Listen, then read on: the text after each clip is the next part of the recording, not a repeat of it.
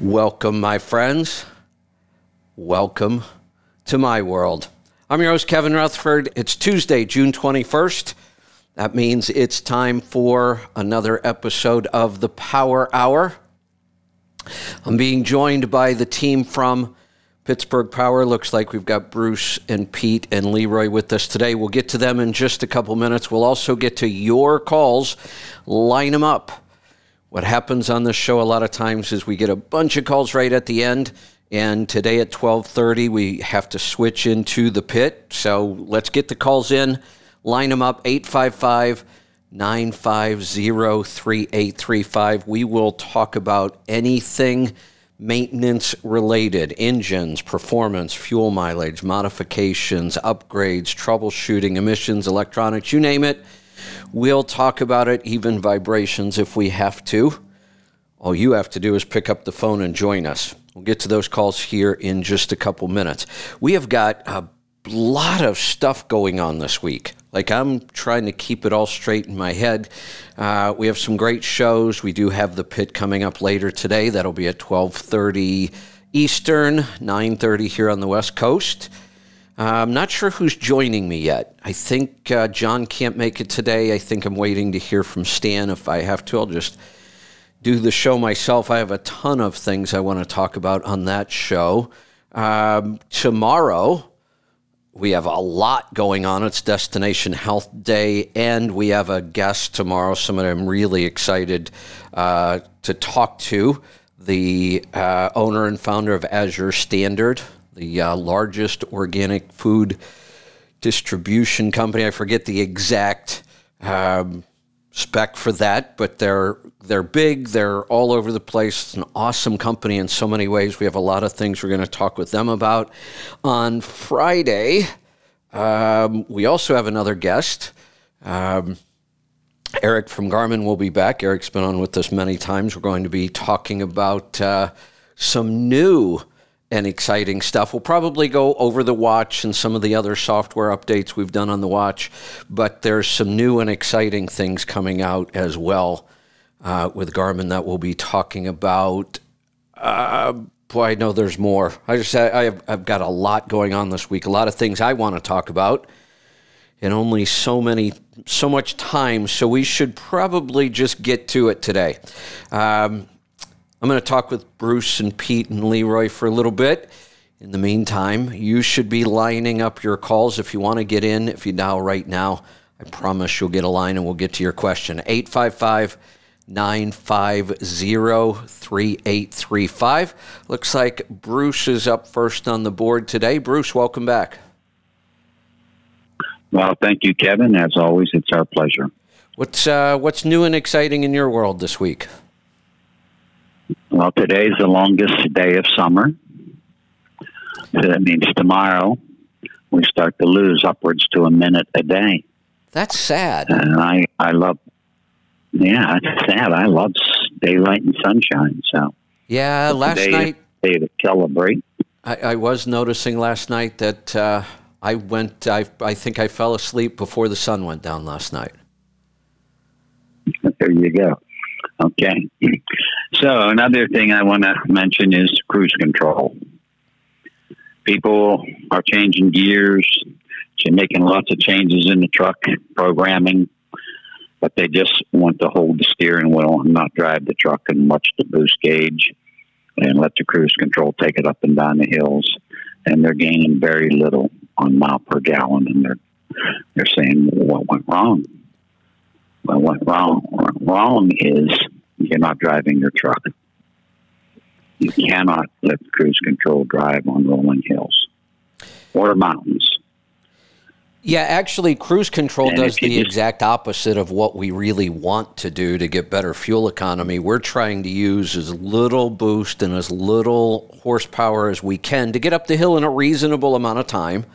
And you do that by driving the truck. The cruise control only knows one thing. You told it you want the truck to go this fast, and it will do everything it has to do to try to go that fast. That's right. And it will keep hard on the throttle even as it's cresting the hill. and it doesn't kind of let up until you start down the other side. And people need to think like a roller coaster. A roller coaster accelerates on the downhill side, it loses some speed on the uphill side, it crests the hill. And if you use that boost gauge, and if you know that hill, and let's say it takes 28 pounds of boost to go up that hill at a reasonable speed, and if you pre-accelerate into it and already have your 28-pound of boost built down in the valley, you may find that you may be able to go up there at 22 or 24-pound of boost. Might be a mile or two slower than what you normally went, but you just saved 100 horsepower. You know, Bruce, I talk all... It's a little frustrating.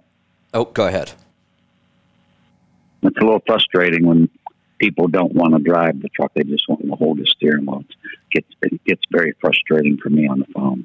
So, yeah, you know, I talk all the time about how I drove slow in the truck. I still drive slow in the coach most of the time. The one time I appreciate being out west with the crazy high speed limits, like 80 miles an hour in some of these states, the only time that really matters to me, because I'm driving around at 60 and the speed limit's 80, but it does matter to me on the downhills. I will do 80 on the downhill to get that moment. I can. It's legal. I don't have to worry about getting a ticket. I actually like it on the West Coast. It reasonably safe. You know, I'm not going to try to come down Cabbage at 80 miles an hour, obviously, but that last stretch of Cabbage, which is just a nice straight shot at the bottom, I'll let it roll up, you know, to speed there. But that's about the only time I use those speeds. But I will use those 70, 75, 80 mile an hour speed limits to go down hills fast. Mm-hmm. That's free energy. Whether you're going to drive 65 or 68 or 72, but you drive it with the boost gauge and you see where you can use your reasonable boost to maintain the speed that you need. But allowing the cruise control to just drive it almost 100% of the time does not work. And then I had an interesting conversation today with Ralph, and you've talked to this fellow. He runs a C-12 Cat from Boise to Salt Lake with light loads, doing 390 gears, 10 speed. Okay, yeah. Transmission. And he's the guy that took out the inner tire and just runs the standard tire on the outside because he's so light. Got it. But he's at 9.8 to 10.1 mile per gallon. Wow. Wow. The new catalysts we're coming out with strictly for fuel mileage. Dr. Jane is cooking up 20 gallons for us right now. He's going to be one of the test trucks. I have about 12 guys that are going to be testing it, and we should have it be bottled in about the beginning of next week and get it out to several owner-operators. And it's made to be mixed with the catalyst, so it'll still be 1 ounce of catalyst to 25 gallon and 1 ounce of the mileage improver to 25 gallon. So let's see what happens.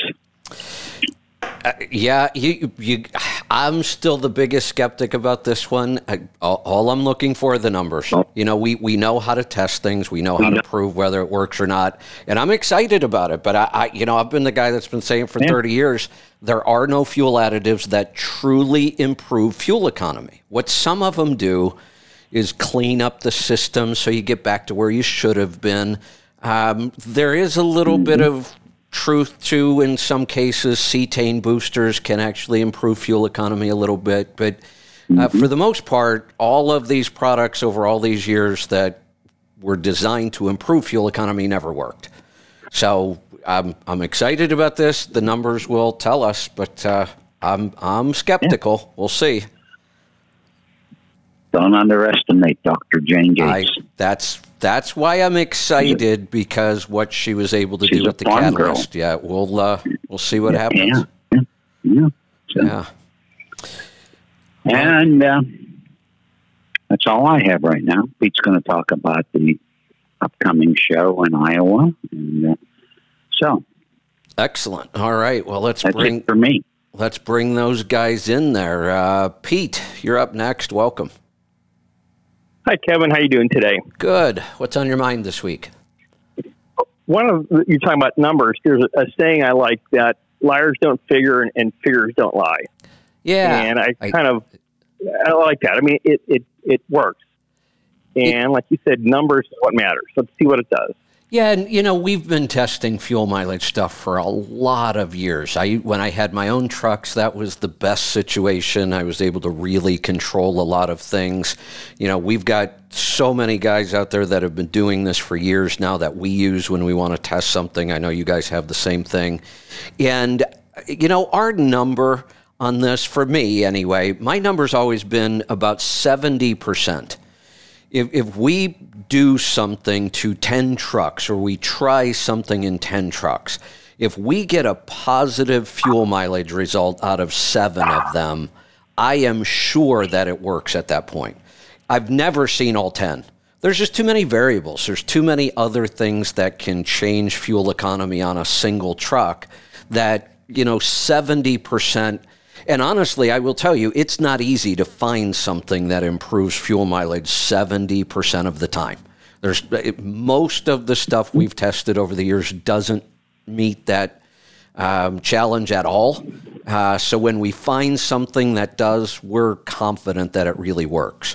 So we'll use that same standard for this and see if we can get a 70%, an increase in 70% of the trucks. You know, if you go out and buy 10 trucks, Kevin, we can try all this stuff. Perfect test subject. I'm in. There you go. Well, you know, I've got an order in for 10 Teslas. Will that work? They win. I'll go. You know, there are times when selling my trucks and selling my trucking company was probably one of the hardest decisions I've ever made. I normally do not have trouble making big decisions. I don't have trouble making little decisions. I usually just make a decision and move forward. That one, though, took me a long time. I'd had those trucks for a long time. They made money. I was able to test all these things, and I learned so much from having them, but it was really time, and I'm glad I did it. It was the right thing to do. But there are times when I miss them. I'd really like to have trucks back. You know, when it's kind of funny, when the market was just cranking, I really didn't care. I'm glad it was great for everybody else. I had no real interest in getting into it. It's kind of like now the market is going to be so challenging. This is when I'd rather be in. But I can't go do that. We have too much going on. You're getting older.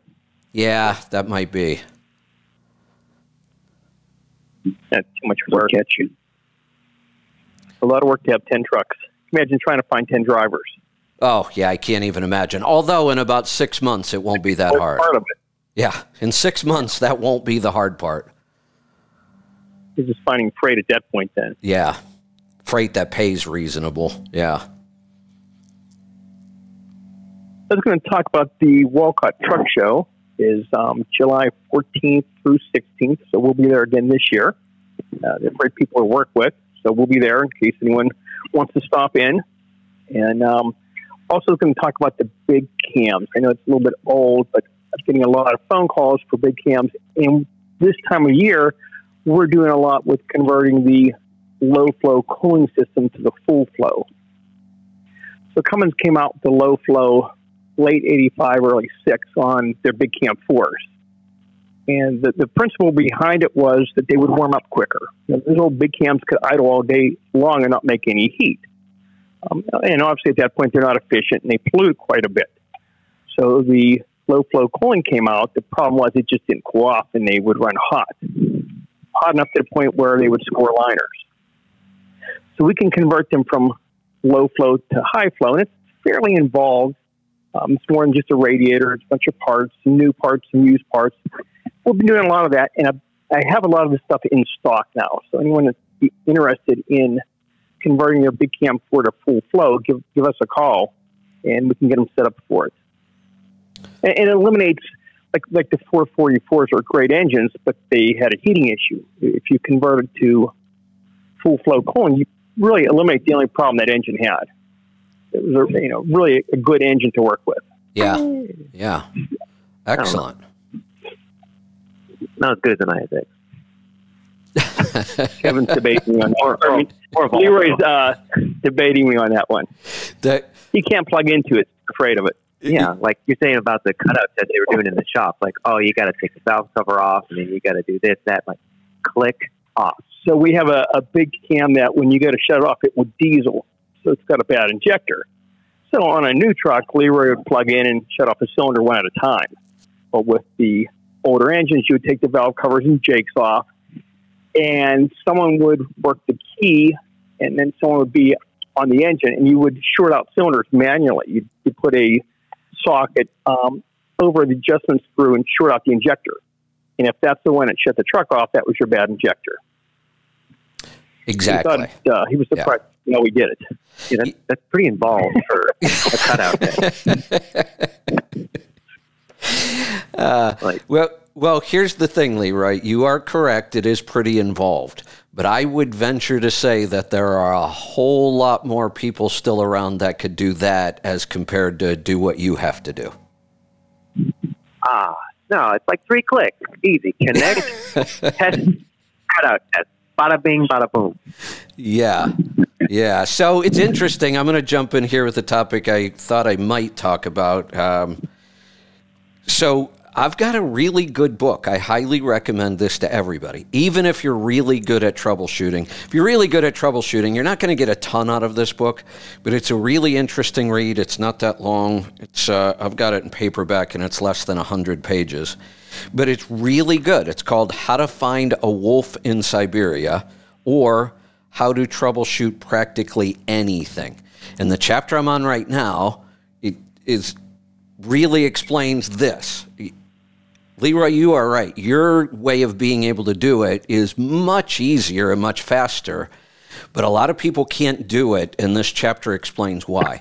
Before you can troubleshoot something, you have to understand how that system works. And I can tell you, I understand how the injectors, the jakes, all the physical, mechanical parts of that engine work, but I don't really understand how the ECM works. I mean, I have the basics and all that, but it's pretty damn complicated. You have to know what all the sensors are sending back to the ECM and what the it's much, much more difficult to learn that system. Once you learn it, yeah, your troubleshooting method for this problem is much faster, but how many people really understand what's going on in electronics? Yeah, no, that's a fair point. Maybe we should make a video about how the sensors affect certain things and how the ECM works. That'd overall be awesome. Like, it just, yeah, generally. I would love that. Yeah, but we can go into different ones because they don't all work the same. Like ISXs work different than DDs, and DDs work different than Volvos, and even an old ISX works different than the new one. So yeah, we can go into that. Yeah, really, what we're getting down to here when I say, I know how injectors work, I know how a piston works, I know what the engine is doing, it's mixing fuel and air. That applies to virtually every internal combustion engine. Once I know the basics of the physics of what's happening, then I can apply it to even weird engines. I can look at a rotary engine and still understand what it's doing. I can look at an opposed piston engine, which is wildly different from, a straight six, but I still understand everything that's happening. Really, what we're talking about when we talk about ECMs and sensors, if we understood the basics of computers, we would kind of get this. And even though I've been working with computers for 30 years and I'm pretty good at it, I still really don't understand what's happening in there. Yeah. Yeah, and I feel like some people ask me, like, oh, well, what can I read to, catch myself up on this? I mean, I think when it comes to trying to learn how an ECM works, if you're like, oh, how does the computer work? I feel like you're going to get into the weeds of probably a lot of stuff that's helpful, but not. It's like, how do taxes work? But then they're like, let's explain the economy. Or how does currency work? It's not helping you with taxes, but I know about money and euros and, that's a good point. Stuff like that. Yeah, good point. Yeah. So, yeah, you kind of need something more tailored to what you're trying to actually work on. Yeah. Well, back to the book. Everybody should go get this. It's called How to Find a Wolf in Siberia by Don Jones. Excellent little book. Pete, back to you. What else you got? Oh, that was it for today. Did you talk about Walcott? Come in the stock. Yeah, I mentioned that the show is July 14th and 16th, and we'll be there. Okay, got it. I guess that's all anybody really needs to know, right? The Walcott Jamboree. Yeah. Yeah, it's kind of hard to miss, too. For sure. All right, so I thought I had something else, but Leroy, it's your turn. Maybe I'll think about what else I had. What's on your mind this week? So we had a little bit of extra time this week. So, we had a C16 that a customer bought. It's just an engine that's sitting on the floor, and it's out of a gen set. And he wants to put it inside of a truck. And even though a lot of the engine is sort of shared with like a 5EK or a 6NZ, it's sort of like a scrap bin engine, I feel like, when Cat put this together, because it has like a 5EK head on it, and it has like a 5EK block and but it has like a 5DS crank and a C18 cam. Like, it's all parts that they already had, but they just kind of put it all together to make a different engine. I'm not sure why. I guess because it needed more power for a generator situation. But anyway, this guy wants to put it in his truck, and the first thing you have to do is you have to change the ECM if you want, like Jake, for instance. That's the biggest reason, because the generator doesn't have Jake brakes. So we have to change all the electronics over to like an on-highway, cruise control, Jake, etc.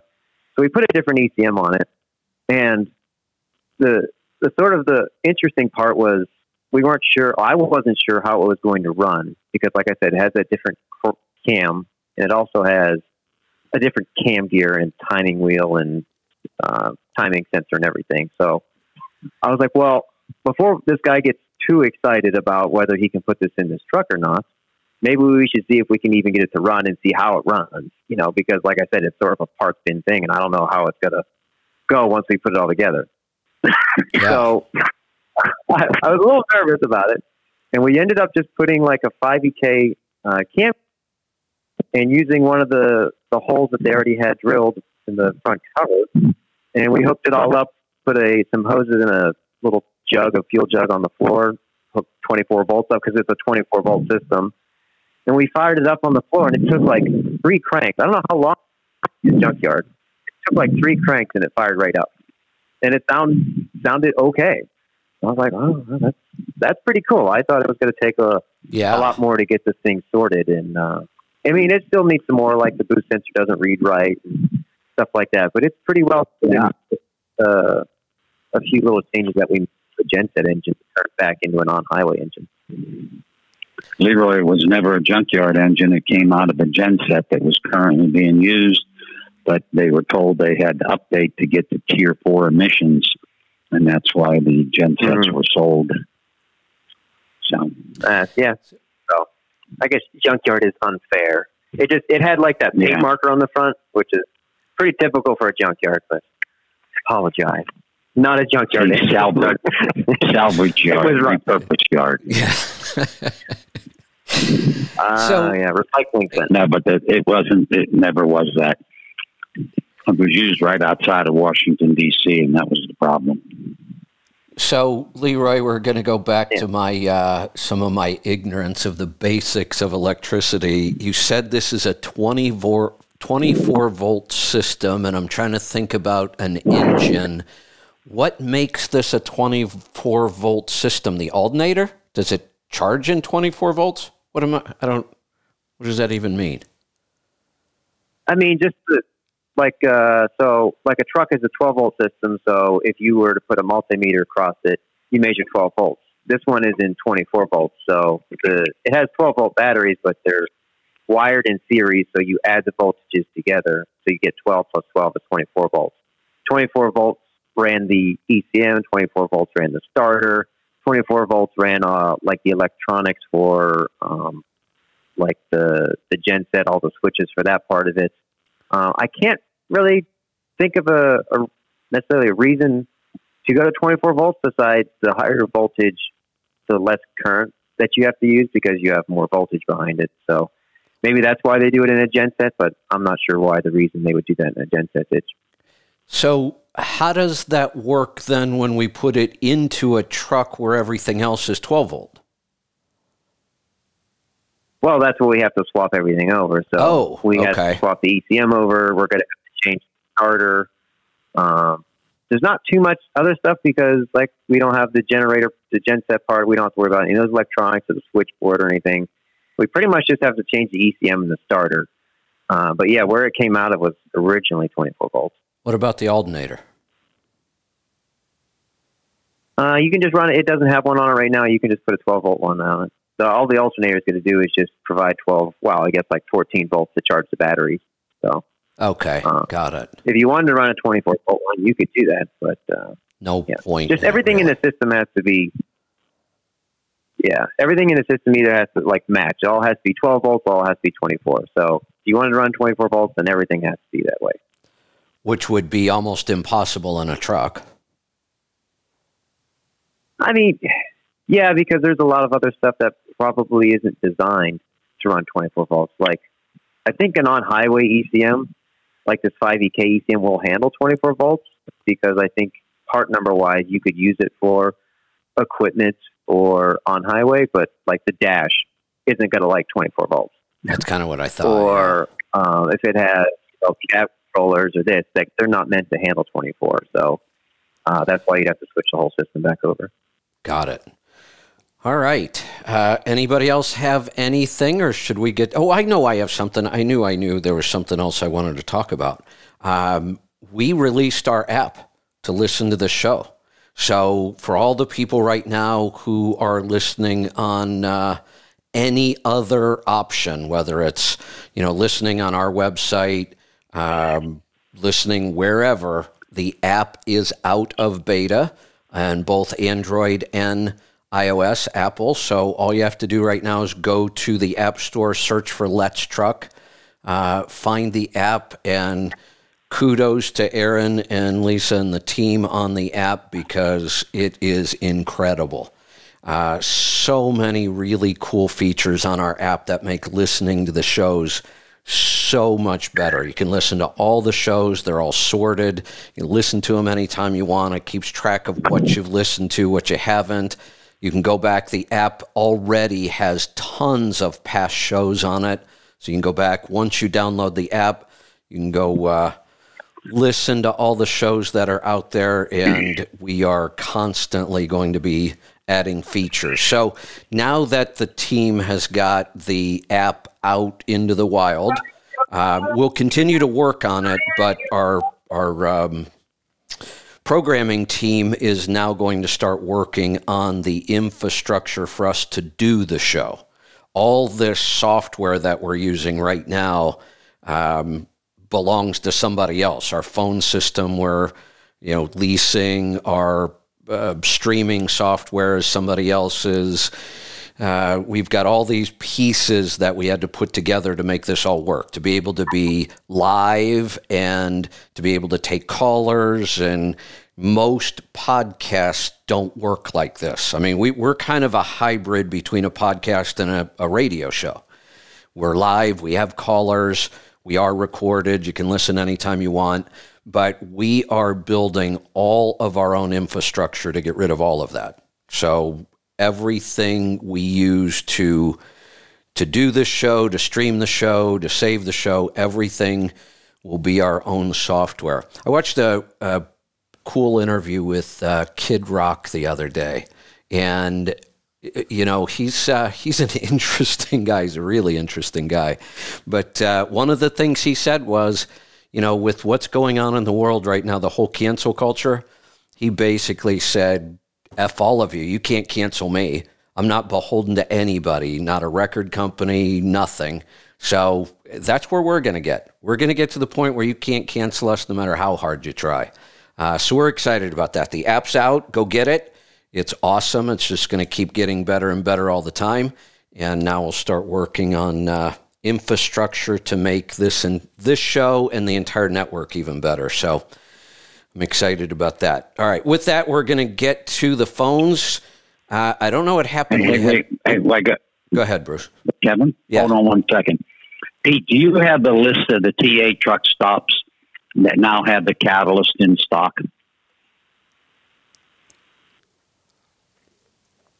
Did we lose Pete? I'm here. There you go. Go ahead. Can you hear me? Debbie just handed it to me. Okay. So the TA in Columbia, New Jersey, Duncan, South Carolina, Wildwood, Florida, Whitesville.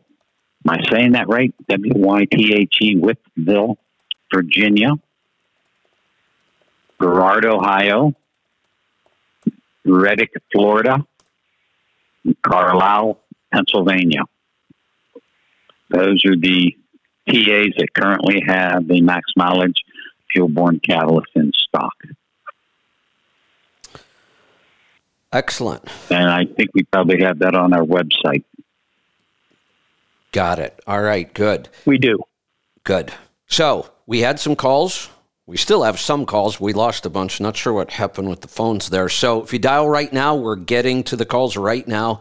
So line them up. It's time to talk about what you want to talk about. If you have a question, a comment, a topic, anything about maintenance, pick up the phone and dial right now. I promise you'll get through. 855-950-3835. We're going to head off to West Virginia this time. Doug, welcome to the program. Good morning, gentlemen. Kevin, I downloaded the app yesterday. The user interface is very simple. The audio quality is top-notch. I couldn't be happier with the app. Oh, thank you for that feedback. I love that. Like I only had a little part to play in it. I really focused on trying to get the audio quality up. Now my challenge that I'm working on is getting the audio quality up in a mobile setup, both for myself when I travel, because right now I've got a board and some physical equipment that I really don't want to have to take with me when I travel. And all of our remote hosts, like when, Bruce is remote right now, John and Joel are always remote. So my next project, the one I'm working on right now, is getting that same level of audio quality on a mobile setup for myself and some of the other hosts. But we are very, very happy with the app and how everything came out. So thanks for that feedback. Now, for the basis of my call today, I heard Bruce mention the fuel mileage improver last week, and I heard him mention it again today. I am very interested in becoming a tester. I'm willing to pay for the product. That's not a problem. And I'm going to say that I'd probably be an ideal test subject because I run a dedicated route from Columbus, Ohio to Swedesboro, New Jersey. The freight weight is always within 5,000 pounds. And I'm on fuel gauges. I've got currently, I think, 465 fuel ups in the system, and very easy to track any differences. Hey, call me about 15 or 20 minutes after the show. Shall do. Yeah. Okay. You will make a perfect addition to the testing. That is one of the things I'd love to have. The more trucks we can get in the test where we can control any of the variables, and you have several variables that we're able to control, same route, same weight, same driver.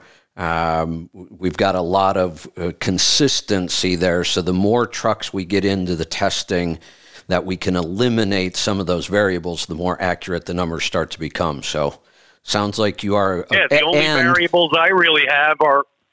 variables I have are weather and fuel quality. And the other thing that you have that really helps is 465 fuel ups in the system. We have a lot of history there to see what your fuel mileage is, how it reacts to different things. Now we can see how this product will affect it. And I'll step aside so you can get more callers. All right, good stuff. Let's calls are starting to come in. We still have some room if you want to jump in right now. We've got time left. We're going to go to 9:30 today here on the West Coast. So jump in and join us. Let's go to Dallas this time. Mike, welcome to the program. Hello. Yep, it's your turn. What's on your mind today? Oh, okay. I have a 3500 Ram pickup, and what it does, I'll be going down the road, and it will just cut out. It'll only be like maybe 3 or 4 seconds, and then the power will come back. It doesn't die, but it just cuts out. I have put a throttle body on it. Everybody that I talk to says it's not a throttle body, but it, you know, old school, everybody would say it's a throttle body. And it's electronic. And I also have put the pedal positioning sensor on it. And there was one other little thing I put on it. And it still does it. Any thoughts? Does it throw any check engine lights or anything when it acts up? Well, it does, and the problem that I'm having with most people when I take it, they are not. They said it's not like. I guess Ram is like they don't throw the codes and stuff. They have their own system. I think is what I'm kind of understanding. But what it throws is it has a lightning bolt, and I assume that's about electrical. I mean. But other than that, there's nothing. I thought the lightning bolt was for, like, the charging system. I thought that's what that meant. Yeah. But, I mean, the only things... Well, I mean, there's, a whole bunch of things it could be doing. It could be going into limp mode. You could, even though you replace the sensor for the throttle, it could be the throttle itself, like the wiring that goes to it. That could be acting up. It could be the ECM. It could be a derate. The thing I would do if I were you is take it down the road with like some sort of basic scanner. You can just get one from online Amazon, Harbor Freight, something like that just monitors generic parameters like throttle position, things like that. Take it down the road and see when it acts up. Does your throttle position go from 80% to 0%? And then, can you correlate some sort of change in value that you're seeing with the truck? So if you have a whole bunch of things pulled up and you're doing like steady down the highway, 60 miles an hour, all the values should be about the same. They're not going to be jumping around like intake air temp, not going to go up, not going to go down. Just kind of stay right there. And then all of a sudden you feel the issue. Do you see a change in any of the readings? That's a good place to start. And it's usually reading like, okay, well, intake air temp went from 80 degrees to 280. Like, okay, well, that might be causing a derate. That's a good place to start. Oh, okay. And you said the sensor that I would get would be one I could just get where? Like what kind of sensor? The generic. Like a reader. Yeah. Okay. Yeah, okay. You can get the... Yeah, you don't really need anything. It's not something that's really that expensive, even. Yeah, no, because all the parameters it's going to read is generic. They have to be by law, so you can read that with a Snap-on one. You can read Harbor Freight one. They're going to read the same. Oh, okay. So, okay, perfect. Yeah. Great. That'll at least give me somewhere to start, other than throwing the parts at it, because I've spent already $2,000 just on trying to get it fixed. So I was like, man, we got to figure something out with this thing. Great. Yeah. Other than that, it runs great, and it might not do it for, a week or two. And then it just doesn't, might be 2 times or 3 times, in a row. And then it doesn't. Yeah. That's kind of weird. Yeah. It's going to be hard to catch. Like I said, with just that sort of issue, it could be a lot of things, but you know. Okay, but if I have it plugged in, then I can keep watching it. Then. Yeah, will those numbers stay on there, or will I have to be actually looking at it when it does it? You'll have to watch it live time. Okay, that's why it might be easy to get a friend. So we'll record it. Okay. Yeah. Well, the cheapest don't record it. Yeah, some sort of camera or a phone, or like you have your selfie stick, like duct tape to the headrest. Well, you know, dude. Yeah, right. You right. What? Get creative. Yeah. Okay, yeah, perfect. Well, I appreciate that. Yeah. We'll give her a shot. All right. Thank you. Thanks for the call. You know, there's a good example of when somebody calls now with a, you know, smaller pickup truck, even some of the, you know, mid-size class 5, 6 kind of stuff. My first response is I really don't know anything about those. You know, we don't work on them. I have no experience with them. But if we go back to when all these engines would have been mechanical, I wouldn't have said that. You call me with a, you know, a mechanical diesel and a pickup truck, I still understand how it works and I'd be able to do something. But, you know, electronics are complicated enough. These systems are becoming so proprietary now that when I hear that pickup truck, I'm like, yeah, I probably can't help much. But then we look at, you know, Leroy, you were able to jump in because you understand the new system so much better, that part of it. So even if you've never worked on one of these, you can still understand a lot of what's going on. Yeah.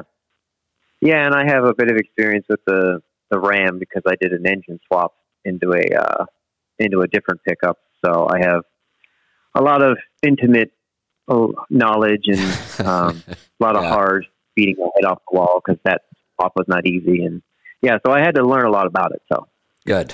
All right. Let's grab another call. Lines are open.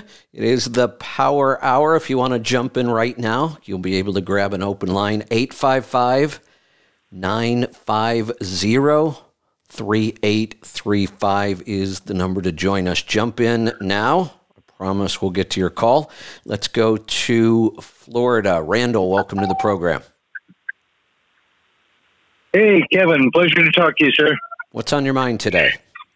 I've got a quick question. I've been back on the road after home time for a few weeks, and I've noticed a lot of retreads on the side of the road, a lot of trucks blowing tires. And I was just wondering, for summertime, especially with this hot summer, what kind of pressures would you recommend on our steers and our drives? More. That's more? Always lower. Okay. That's always the answer when it comes to air pressure in tires. More. You know, we have to keep trying to get this idea out there because I'm shocked that we still don't get this. If you talk to people who work on tires and understand tires, they will tell you some version of this. The numbers might change a little bit, but like over 90% of the tire problems we see are caused by underinflation, if it's an inflation problem. We also have alignment problems and balance problems, but if it's an inflation problem, it's almost always underinflation, never overinflation. We almost never see a problem caused because somebody put too much air in a tire. That almost never happens. Now, people start getting weird about the heat because, yes, when you put that tire gauge onto a tire that's been sitting in 100 degrees with the sun beating on it, the pressure is going to be a lot higher. And people freak out and think they need to take pressure out. Don't do it. You leave the pressure in there. You should probably add more. Now, people are going to say, oh, my God, but I know that when I run my tire from cold in the morning and I start driving it, my pressure goes up. Yes, it does. Here's the interesting thing.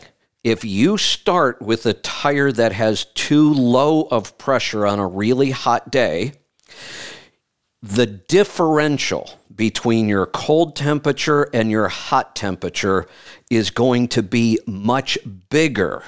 If you start with high pressure in the morning on a hot day, it won't go up as much. So you actually end up with, even though you started with more pressure, when you get up to operating speed and temperature, you're going to have less pressure. And people go, well, that doesn't make sense. It does. Let's go back to the troubleshooting thing. If you understand the system and what's happening. So when we put less pressure in a tire, what happens to the sidewall? It flexes more and heat builds up. Exactly. That's it right there. That's the whole thing here. So if you put more pressure in that tire on a hot day and the sidewall can't flex as much, you won't get as much pressure as it gets hot. Oh, okay. Do you mind if I get a gut check from you? I'm a company driver, but I treat the truck like it's mine because it's still my living, even though it's not my truck. Good. And typically what I run in the wintertime and in the spring and fall is 110 PSI on the steers and 100 on the drives. Should I just... Drives are fine. Not enough on your steers. So here's the easy way to think about pressure in truck tires, and it works almost all of the time. Look on the tire on the steer axle. We're only talking about the steer axle right now. Look at the tire and what is the pressure that they recommend on the sidewall. Okay. Now, no, hold on. Yeah, I mean, the shop changes the drives every... They change the steers every 6 months or so I'm not sure. Okay, but that's how you do it. I haven't looked. You just look at your steer tire. Whatever it says on the sidewall, add 10 pounds. Okay. So if your sidewall says 110, I should run 120. Yep. If your sidewall says 120, you should run 130. And the problem with trying to run 130 is trying to get 130 pounds of pressure on the road. Nobody pumps that much anymore. Yeah, I don't think. No, Loves can't do that. No, none of them can. But I guess the other stops either. Yeah, so you either have to go to, an independent garage that can just turn their compressor up for you or find a shop that'll do it for you, or you can actually buy some of these little, construction compressors will go up to 150, 160 pounds. Now, they don't do a lot of volume, but if all you're trying to do is top off a steer tire that needs 10 or 15 more pounds, it'll do it in, 10 minutes or so. It takes it a little while. So... look at the sidewall on a steer tire, add 10 pounds, always. Doesn't matter if it's summer, winter, that's what you do with steer tires. Now, your drive tires, if we're talking about wear, the pressure on your drive tires is not very critical. You could run, in a lot of cases, you can run as low as 80 pounds on a drive tire and you won't get unusual wear. You could also run 130 pounds in that tire, and you probably won't get any unusual wear. What will change is that the softer you make the tire, the better it will ride. You'll notice it, but the worse your fuel economy will be. The stiffer we make the tire, the worse it will ride, and you'll feel it, but the better fuel economy we'll get. Now, it's only a little bit. We're not talking about, 3 or 4 tenths of a mile per gallon. We're probably talking about a tenth or so, something we can't even really measure accurately. But we know it happens. Again, it's physics. I gotcha. Yeah, I'm used to my truck right now over the past 10,000 miles has averaged 8.3 mpg, which I guess is fine for 2020. So I'll keep the pressures up, I guess, on the drives. Yeah, here's another way to think about that. Remember when we were talking about pressure, we said the more pressure you put in a tire, the less the sidewall will flex and the less heat will be generated. And what is heat? Heat is always lost energy. Okay. Which means lost miles per gallon. Yeah, every time we make something hot, that means we lost energy to do it. Okay. Gotcha. So There you go. That and it's across the board. Wintertime, summer, doesn't matter what the temperature is. That's what you start with in the morning, and that's what you should stick with, and it will do better in the summer. I know people think they should be letting air pressure out because it's going up so much in this heat. You should be doing the opposite. You should be making sure you're putting more in. Okay. It's almost like it's like swimming underwater. You know, you can actually do it better when you blow out a breath and then hold it. Yep. Which just like this seems counterintuitive. Yeah. No, you're right. It is counterintuitive, and it's exactly what works. To Kevin on a car that calls for. They don't go away yet. Oh, on a car that calls for 40 psi, what would you run that at? Well, now we'll go back to how much experience do I have, and in car tires, I don't really think about all these things the way I do in a truck tire. So if whatever the manufacturer calls for, that's what I put in. Now, I'll tell you on my Range Rover, the auto, the system that measures the tire pressure, I can see it all on the dash, pretty common on most cars today. Right. It actually allows two different settings that I can go in and change. They actually have a performance setting where I can set my system so that I think it requires, if I remember, like 36 pounds. And if it drops below that, the sensors will go off and it'll tell me. Or I have a comfort mode where I can set the system to monitor 32 pounds instead. I leave it on the comfort mode. I can tell the difference in the way it rides. It rides better with the lower pressure in it. And my tires might wear out a little bit faster.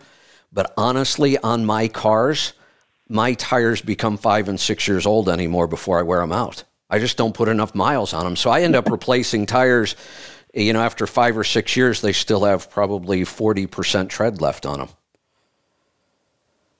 I still have tires that were made in 2013 on my 2014 pickup with 39,000. I'm still running them. Yeah, exactly. And you could probably get another 20 or 30,000. Yeah.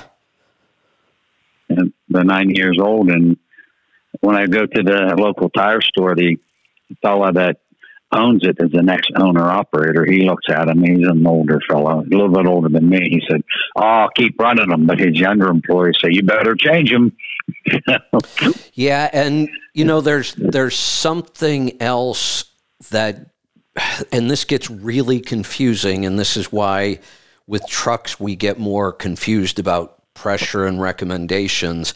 The sidewall on a car tire, or I think even light truck tires, I'm not sure about light truck, but I know car tires, the number on the sidewall is what they consider the max pressure. You really shouldn't inflate more than what that number is. But on a commercial tire, they use a different system. The number on the sidewall on a commercial tire is rated at the max weight. So we can actually go beyond that number. And on a steer tire, we should go beyond that number. But it's because they use two different systems for the numbers they put on the sidewall.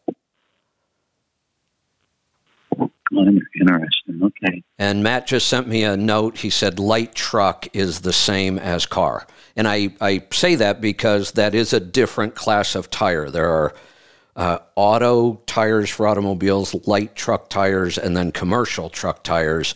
So auto and light truck, the number on the sidewall is the max pressure you should run. On a truck, a commercial truck, it's not the max pressure. It's the recommended pressure at the max weight.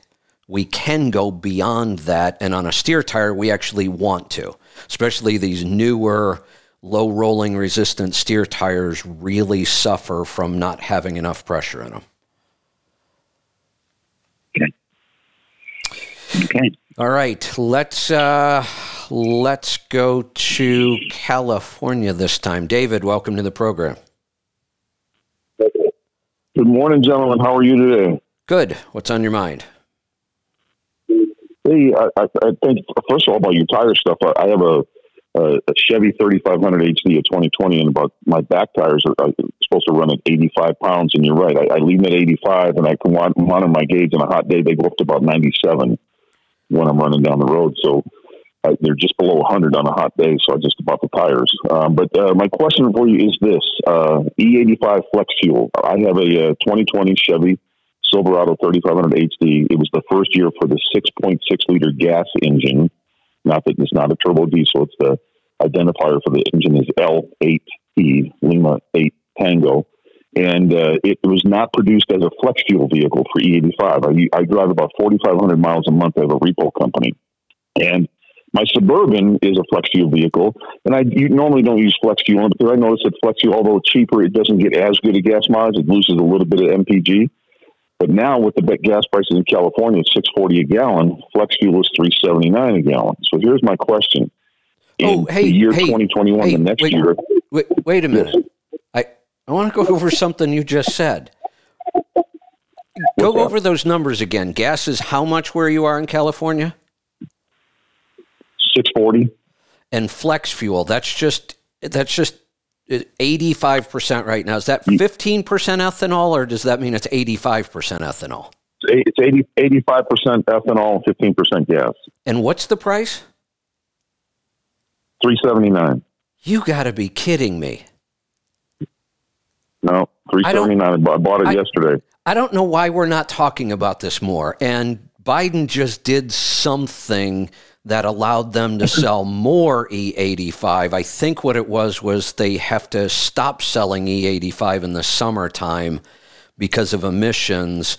And he just changed that and said, you know, you can keep producing E85. Here's the thing that I'm going to get a little political here, and maybe I'll even carry this theme over. I had no idea E85 was that much cheaper, but here's why. This is part of why everybody's food is becoming so damn expensive, because we're taking the corn to go make cheap fuel, and now all the food producers who use high fructose corn syrup in everything they produce, the cost of that has gone through the roof. This is a really, really stupid policy. But I digress. Go back to your question. So here's my question. My truck is a 2020. For the next year, 2021, the L8T, same engine, became flex fuel capable. I'm trying to find out what Chevrolet changed on the truck to make it flex fuel capable so I could do that to my truck to run E85. I'd like to run E85 during this high fuel prices just for the savings of money. I know I'll drop a little bit of fuel mileage, but I'd like to run E85 because I'm going to save, $2.50 a gallon. Yeah, so that's my question huge. Is this, does anybody from Pittsburgh Power know if, one, what do I have to do to make it flex fuel capable? And the other question is, if I were to just go ahead and stick E85 in it, or mix it a half a tank of regular fuel and a half a tank of E85, am I going to hurt anything? I don't know. Does anybody? I can tell you one thing I would put in it. I've got the catalyst. I've got catalyst. I put the catalyst in it because that'll help ignite it.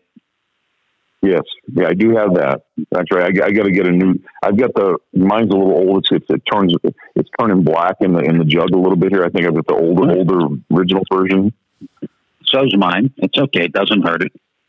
Okay, good. It's good. But I was putting that in there, and it did help a little bit. And I pulled the plugs out. I never let plugs go. I pulled my spark plugs out at 141,000 miles. They were as clean as a whistle. Clean as a whistle. Wow. The gap went from 0.35 to 0.43, but they looked like brand new spark plugs. I've never run spark plugs that long. And I think E85 had a little bit to do, or the catalyst had a little bit to do with that. Yeah. Wow. Okay. But back to your original question. I wouldn't mix the fuel, especially if it's not designed for it. I mean, I don't know exactly what they all change because it's not, I don't work for GM, but they most likely put a flex fuel sensor so that they know how much ethanol is in the fuel. Because on those ones, you can run regular 87 or you can run, E85. So they have to know how much ethanol content. They added that sensor to start with. The second thing it probably did was obviously ECM calibration changes because you can run more timing on an E85 vehicle versus if you just run regular unleaded. So you have to reflash the ECM as well. And most likely they have bigger injectors because it takes like 30% more fuel on E85 to make the same power. So probably at least has the ethanol sensor, a different ECM calibration, and bigger injectors, along with maybe different fuel lines, because I'm not an expert, but I think I read something that depending on what fuel lines you have and stuff like that, it's not really good. You can't really mix and match fuel lines and stuff like that.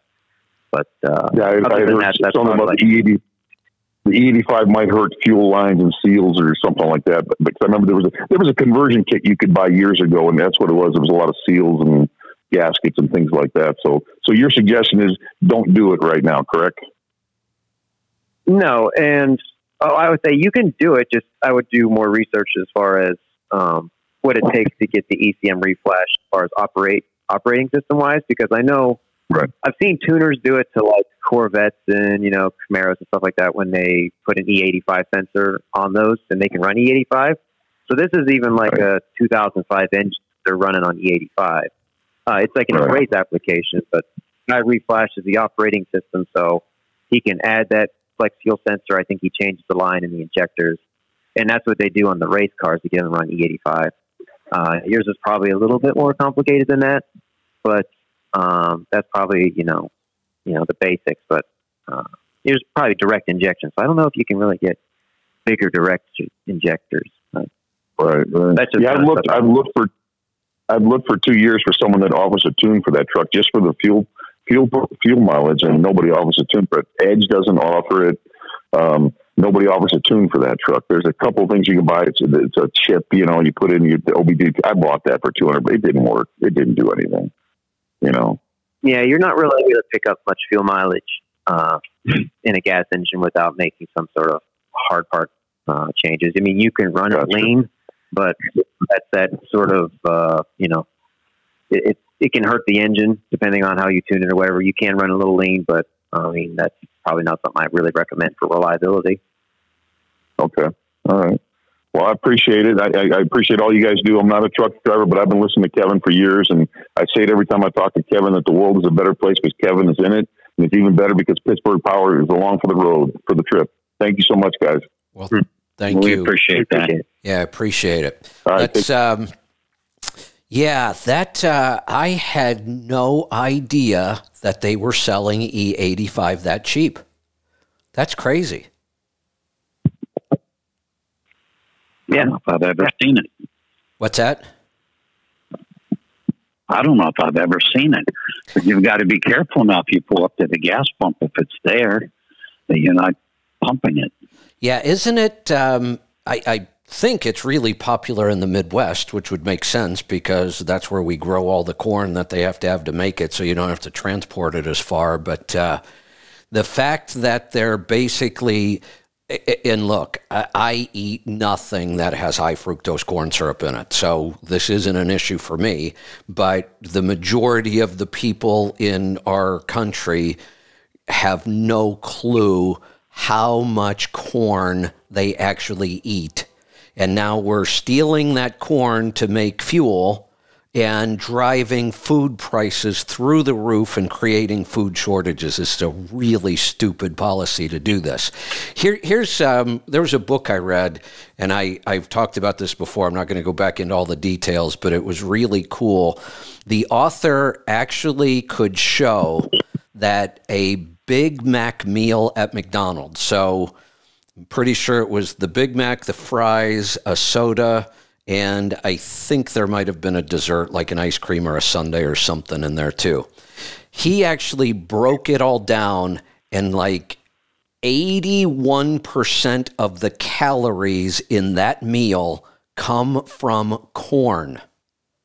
Well, wait a minute. How's that possible? There's no corn in this meal. I didn't order corn on the cob. How can 80% of the calories in this meal be from corn? Well, first off, every calorie in the soda comes from corn. It's a corn soda. The only calories that are in there come from high fructose corn syrup. So all of your calories in that soda came from corn. The bun has high fructose corn syrup in it. The condiments, the ketchup, the sauces all have high fructose corn syrup. The meat was corn-fed cow. So those are basically calories coming from corn. And the reason all that stuff is so cheap is because the government subsidizes corn so heavily. All right, I feel like I'm transitioning into the pit. I better go back to the calls here. Let's go to go ahead. Hey, I have one. You don't eat corn on the cob then when it's in season? I do not. Nope. Okay. Thank you. You're welcome. By the way, okay. 90% of the corn grown in the United States now is genetically modified. That means we've spliced in genes from other things, like even animals. We've taken genes out of animals and spliced them into corn. You know, Bruce, why? What the biggest modification they did to corn? Do you know what it was? No. So you've heard of Roundup, right? The weed killer. Mm-hmm. It's glyphosate. Yeah, glyphosate is the chemical.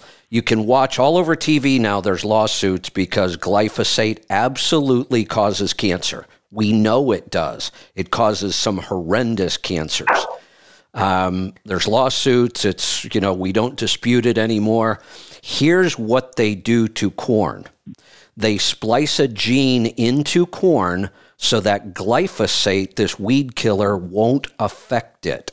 You can saturate that plant, that corn plant, with the weed killer, and they do all season long to kill all the weeds. They just soak the whole field. But we've genetically modified the corn so that glyphosate won't affect the corn. How do you spell that? Is it Glyphate? Yeah, Glypho, glyphosate, SATE. Yeah. Okay.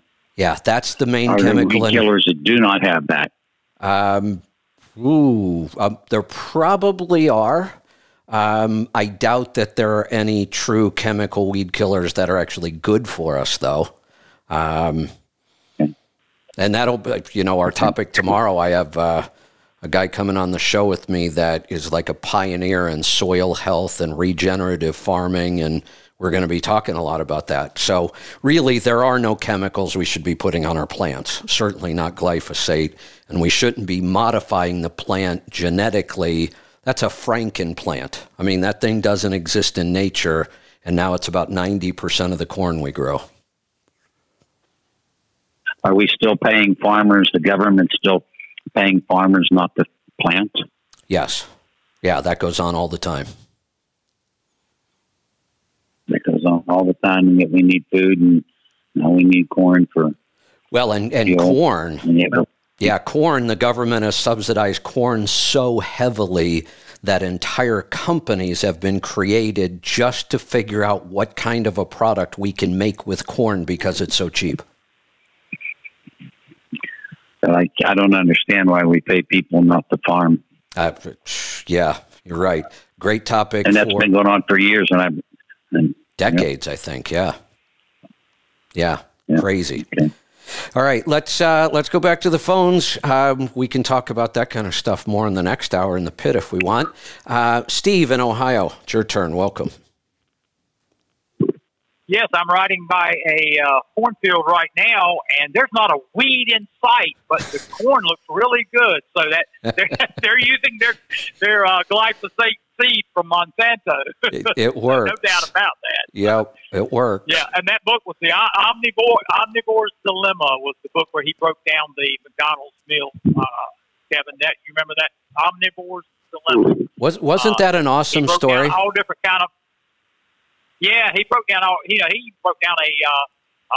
meal that came from Joel Salatin's farm, and yeah. You know, everything about that. It was very good, obviously, but yeah, that was an awesome book, but it definitely was. But yeah. So hey, I'm in the Midwest every week, and I'm telling you, everything out here, there's just no wheat, and you know, I use a little Roundup where needed in the yard, but you don't want it on your food. And you have to be very careful with it. But like I say, it is definitely. They're trying to. I think they're trying to make sure our life expectancy goes down.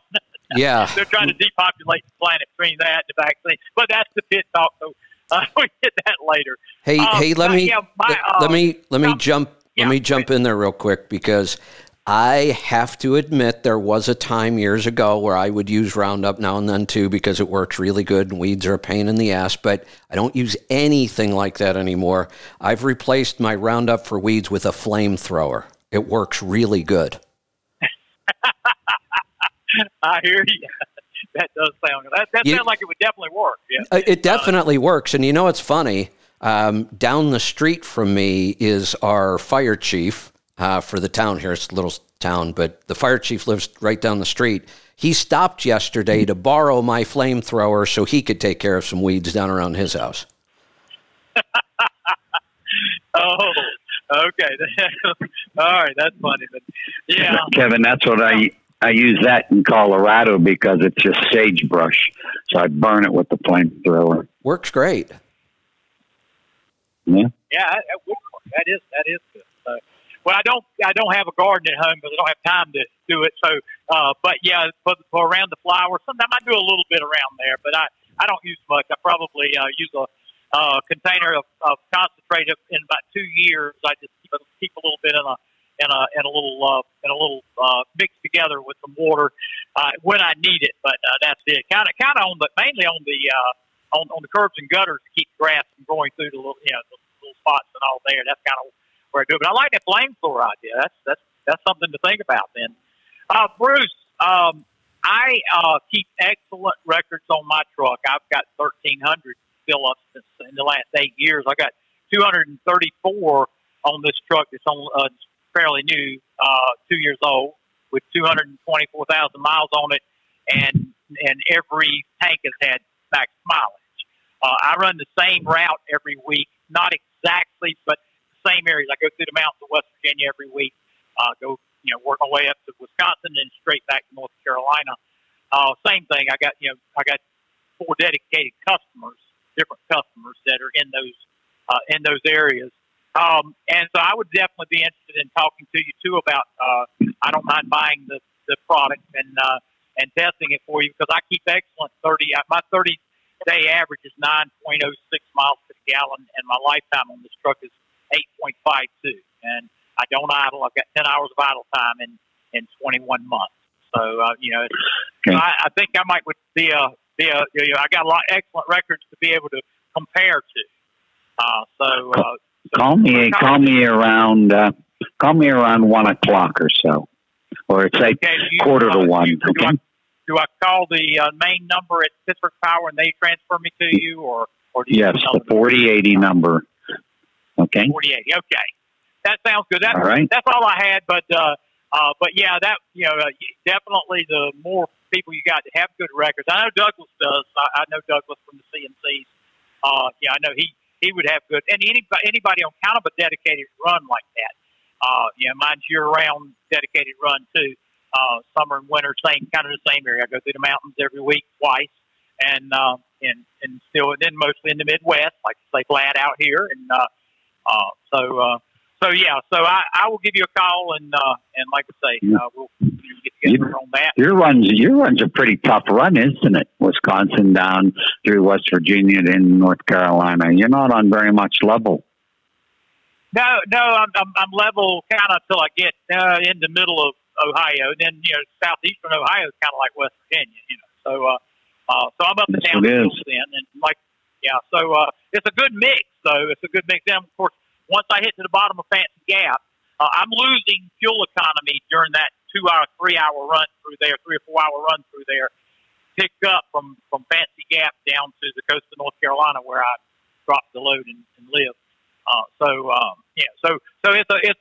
It's interesting to watch my fuel economy every week, because you'll lose a half a mile per gallon on that one leg, just in that 3 or 4 hours in the mountains, and then you'll pick it back up plus a little in flats of North Carolina, running head toward the coast. So, it's a good mix. That's why every time somebody calls me and we talk about fuel mileage, I say, where do you mostly run? Because if you're Ohio, Indiana, Illinois, Iowa, and Michigan, that's pretty easy. But then when you hit the West Virginia and Pennsylvania, think of Pennsylvania up to northern Maine, nothing's level. So, and it's amazing the rolling hills through North and South Carolina. Yeah, absolutely. All right, let's grab another. You know, Brandon just sent me a message on, I think it was truckingtribe.com. Let me go back and look. That Biden. Actually, I think it was on. Yeah, no, another Brandon. He sent me a message. It's on Healthy Tribe, I think. He says E85 in Iowa is around $2.70 a gallon. That's crazy. I know people probably think that's a good thing because it's giving somebody a break on gas prices right now, but there aren't that many cars running on E85, and it's driving food prices through the roof. This is just a bad idea. Let's grab another call. Let's go to Charlotte this time. John, welcome to the program. Hey, guys.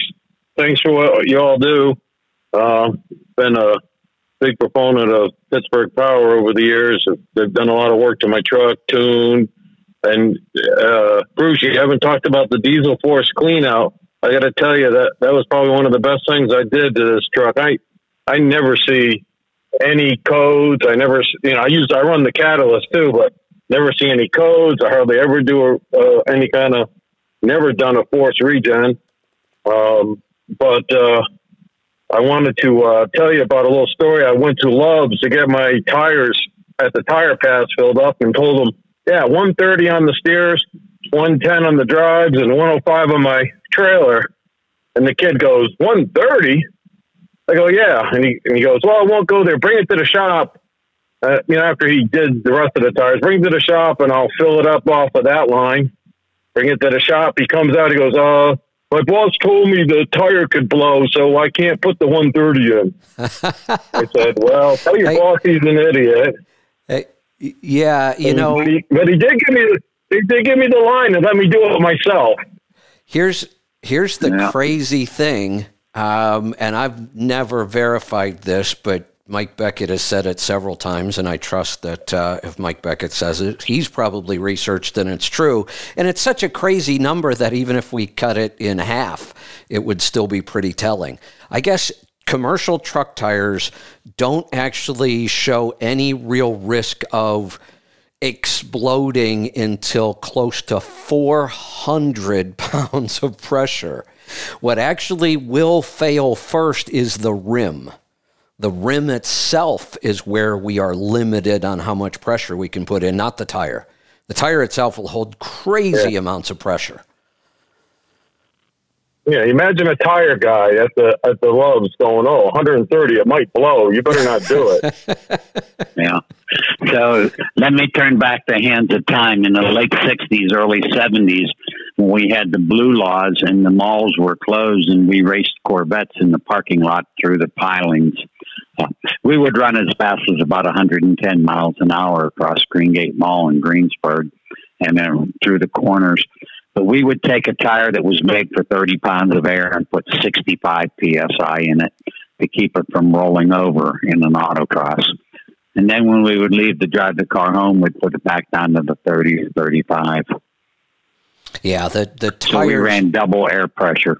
Yeah, so imagine that number, double. That would mean taking a truck tire to 200 pounds of pressure.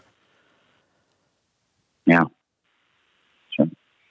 And I never, ever, in all the years of autocrossing, never saw a person blow a tire or roll one off a rim. Yeah, it's a shame that we have people like in the tire industry, that's their job, and they're this ignorant about how a tire and how pressure works.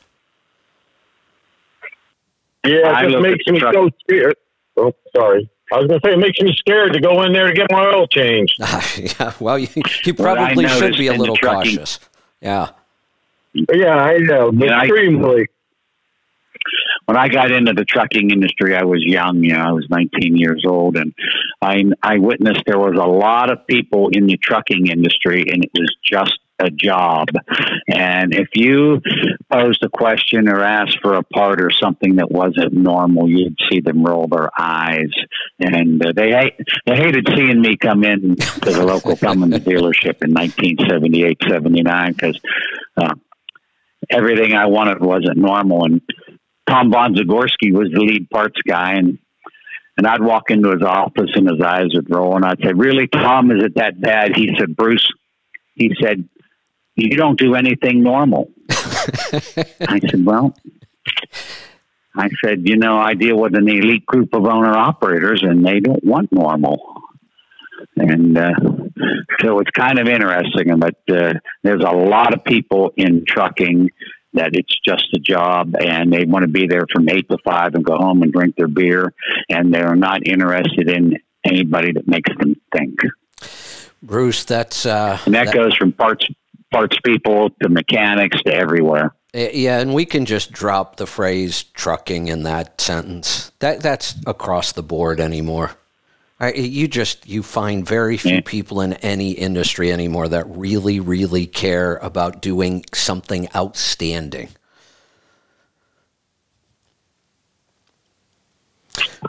Yeah.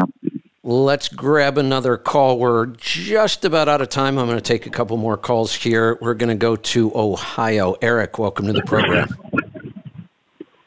Hi, Kevin. Two things. One, I was listening to you talk about the E85 fuel, and I didn't catch whether it was Pete or Leroy that, but I caught that one of them said that it takes 30% more fuel through the injectors.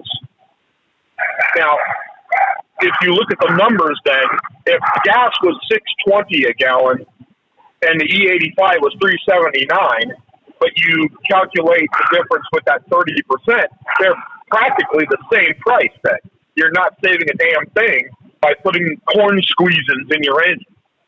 So yeah, I don't. Doesn't make any sense to me in the first place. I don't know enough about fuel economy differences. I've basically ignored E85 over the years because I think it's a horrible idea. We shouldn't even be making that fuel. It shouldn't even exist. But if those are the numbers, oh, absolutely.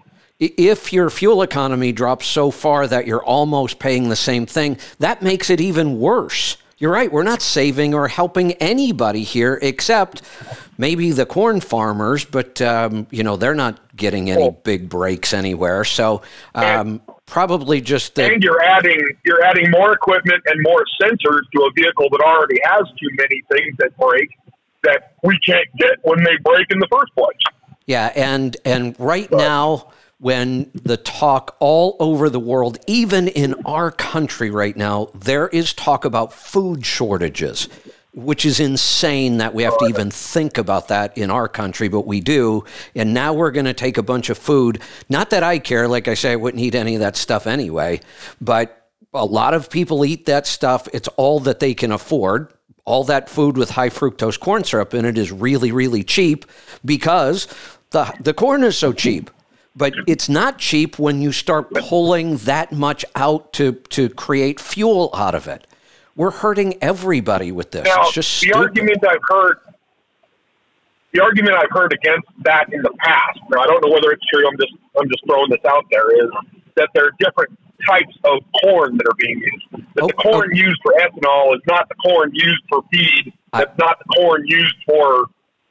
You know, I'm sure that wouldn't surprise me. That's probably correct. But you still have to have land to plant that corn, and corn, for the most part, is corn. All of the prices of corn are affected by this. And because if we needed more corn for our food supply, where are you going to plant it if everybody's planting corn to make ethanol because that's where the money is? Well, the whole corn thing has astounded me because over the last couple of decades, I've seen it go from where, you know, Ohio and Indiana and Illinois used to be where the corn came from. Now, when I'm driving across eastern Washington, there's corn everywhere. It's like corn wasn't a thing in Washington a couple of decades ago. That's what I mean. But we've created a system where they're planting corn everywhere they can find to plant corn, and we should stop it.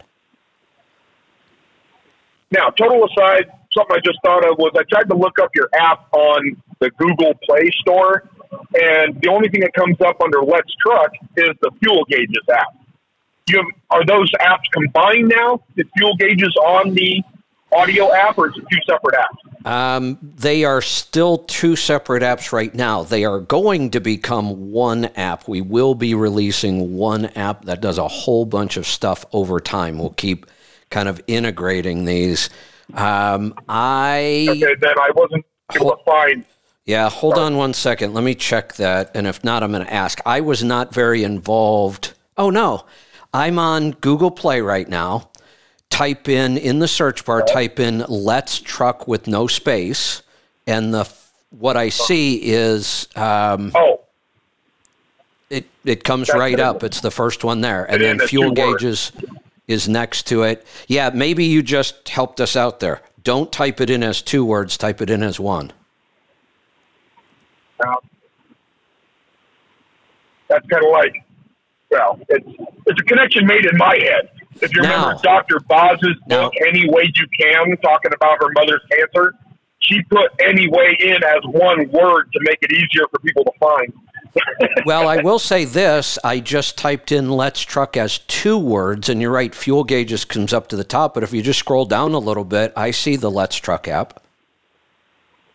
Okay. Well, I'll try again later. It didn't work when I tried it the first time. So yeah, it's there either way. What's the symbol look like? Because the Fuel Gauges app looks like an LT now. It didn't used to.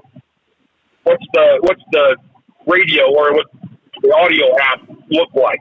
The symbol. Hold on one second. So as of right now, the Fuel Gauges app, the app you're looking for, is an orange and black square with a shield, our shield inside, and the letters LT. Oh, okay. All right, then. Thank you very much. You're welcome. Thanks for the call. Yeah, go get the app. It really is awesome. Let's grab another call. Let's go to... Ohio. Michael, welcome to the program. Hey, hello, Kevin. This is Michael. I'm in Cleveland outside now. I got a flex question answer, just a regular HHR 2007. I'm running E88 in it. Why can't I run E85? Well, I certainly can't answer that question. I would think if I know, I'm hoping the power guys might have an insight. Yeah, I've never even heard of E88, but I'm assuming it's 3% more corn or ethanol than E85. And I think it's less. Oh, less? Really? Just a little bit. Well, see, that's what I was confused about. Does somebody know this answer for sure? I mentioned this with the one caller. Is E85 85% ethanol or 85% gasoline? If that's what this even is it a mix of gas and ethanol? And yeah, that's what I thought. So is that 15% ethanol or 85% ethanol? No, I don't know. E88 is... so if you have regular gasoline, it's up to 10% ethanol, I think most gas pumps say. So E88 or 15 is more ethanol in regular unleaded gasoline. So then you would have, versus 10%, you have 15% now. Versus E85 is 85% ethanol and 15% gas. So then wouldn't E88 have to be more ethanol? No, it's just 5% more than regular gasoline versus E85 is 85% ethanol and only 15% gas. Like the ratios are swapped. Wait a minute. I am confused. And all the O-rings have... Sorry, but wouldn't all the O-rings have to be the same then? So I guess to answer Kevin's question. So if you go to a pump and you get 87 fuel, that is, it's E10 fuel. So if you look at the bottom of some pumps actually say E10 at the bottom, or they say on the pump, may contain up to 10% ethanol. So E10 fuel is 9% regular gasoline and 10% ethanol. E85 is 15% gasoline and 85% ethanol. So then, E88 is up to 15% ethanol and what is that, 85% gasoline. Right. So that's what I just said to this caller.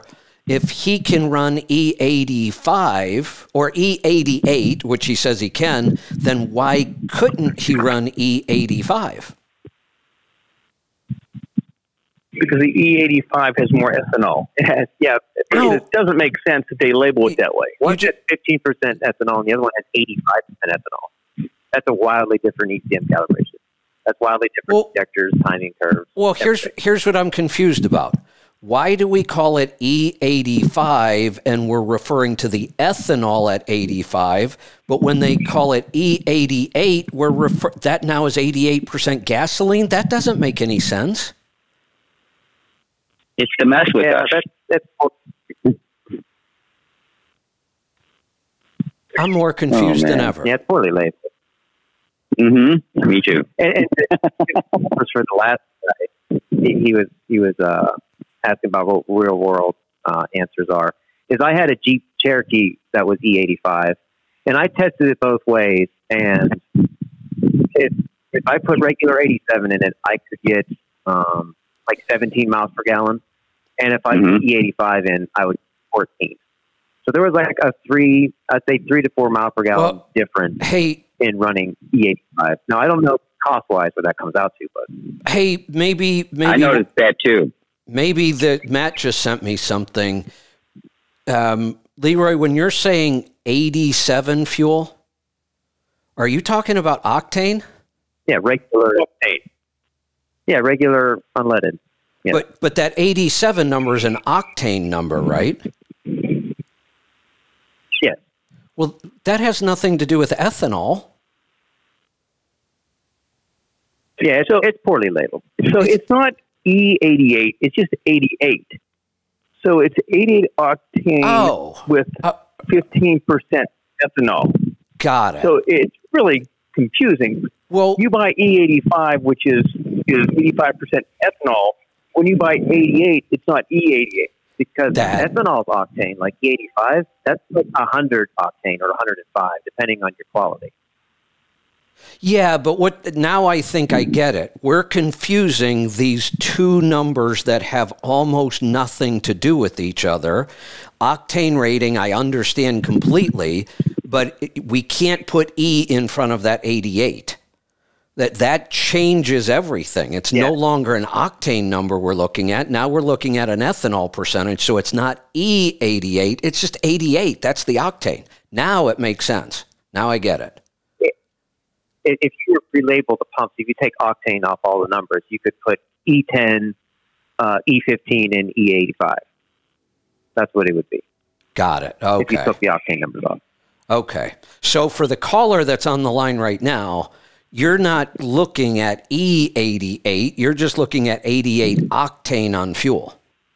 That's what's confusing you, I think. Yeah, I don't know how. Yeah, that has 15% ethanol in it. Right.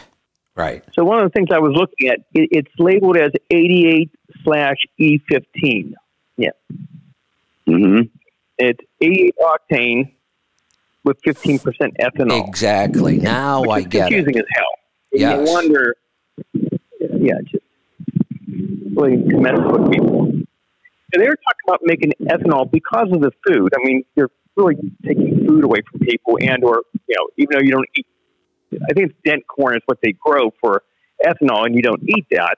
It's meant to feed. You could plant something else. They had talked about making ethanol out of seaweed because it's easy to grow seaweed. Right. With some crappy water. Right. I don't think it ever went anywhere with it. Here's the other thing we should think about. Wasn't the whole point behind ethanol kind of the whole green thing? We're not using, we're not drilling for oil. But the problem is when you look at all the activity it creates, we have to haul stuff to the farm, fertilizers, all that stuff to grow that corn. Then we have to use a bunch of machines using, you know, gasoline and diesel to harvest all that corn, to process all the corn, to ship all the corn. We're polluting more to create this. There was no purpose behind doing this other than all the government subsidies around corn. This is just a horrible idea. And the fact that they're now able to sell these, you know, this E85, this high percentage of ethanol, that cheap is just crazy. Yeah. It makes sense in a, like if you had a race car, because you get 100 octane fuel for $3 a gallon versus absolutely whatever race fuel is, you know, $8, $9, $10, $12 a gallon. So it makes sense in a race car, but not really in a regular passenger car. Yeah, and it doesn't make sense in our economy. It's a really bad idea for our economy. All right, we're going to wrap this up. I could just continue right on the same topic, though, as I roll into the pit, although I had something totally different today. We'll see. Could go in several different directions. Anything you guys want to close with before we wrap this up? Well, when I was 16, I worked at a Sinclair gas station. It was 24 cents a gallon. So. You know, I'm even old enough to remember those prices. I was in high school and it went to $1 a gallon, and our fuel pumps couldn't handle. There was no space for it. Yeah, right. So we had to sell it by the half gallon. So you'd buy a half gallon at 15 cents. Because it's a gallon. You know, so someone between 80 and 82, because I worked here when I was in high school. I don't know the exact year. You know, I can remember. I can remember in high school gas being cheap enough that, you know, if you saved your change, you could pull in and buy, you know, 4 or 5 gallons with change. Sure. We still do that. It's just taking the change. All right, Kevin, I was the first in my group to have a car, and I was 16. It was a 56 Plymouth, and four of us would go out, would each buy 1 gallon of gas for 25 cents, and then we'd go to McDonald's or Winkies and get a French fry and a Coke for a quarter. It was 50 cents a night to go out. Hey, I got a call I got to take, so talk to you later. All right, we're going to wrap this up. Thank you guys from Pittsburgh Power. As always, we will do it again next week. Be safe, be profitable, be fit and healthy. Always do the hard work and master the journey. I'm Kevin Rutherford.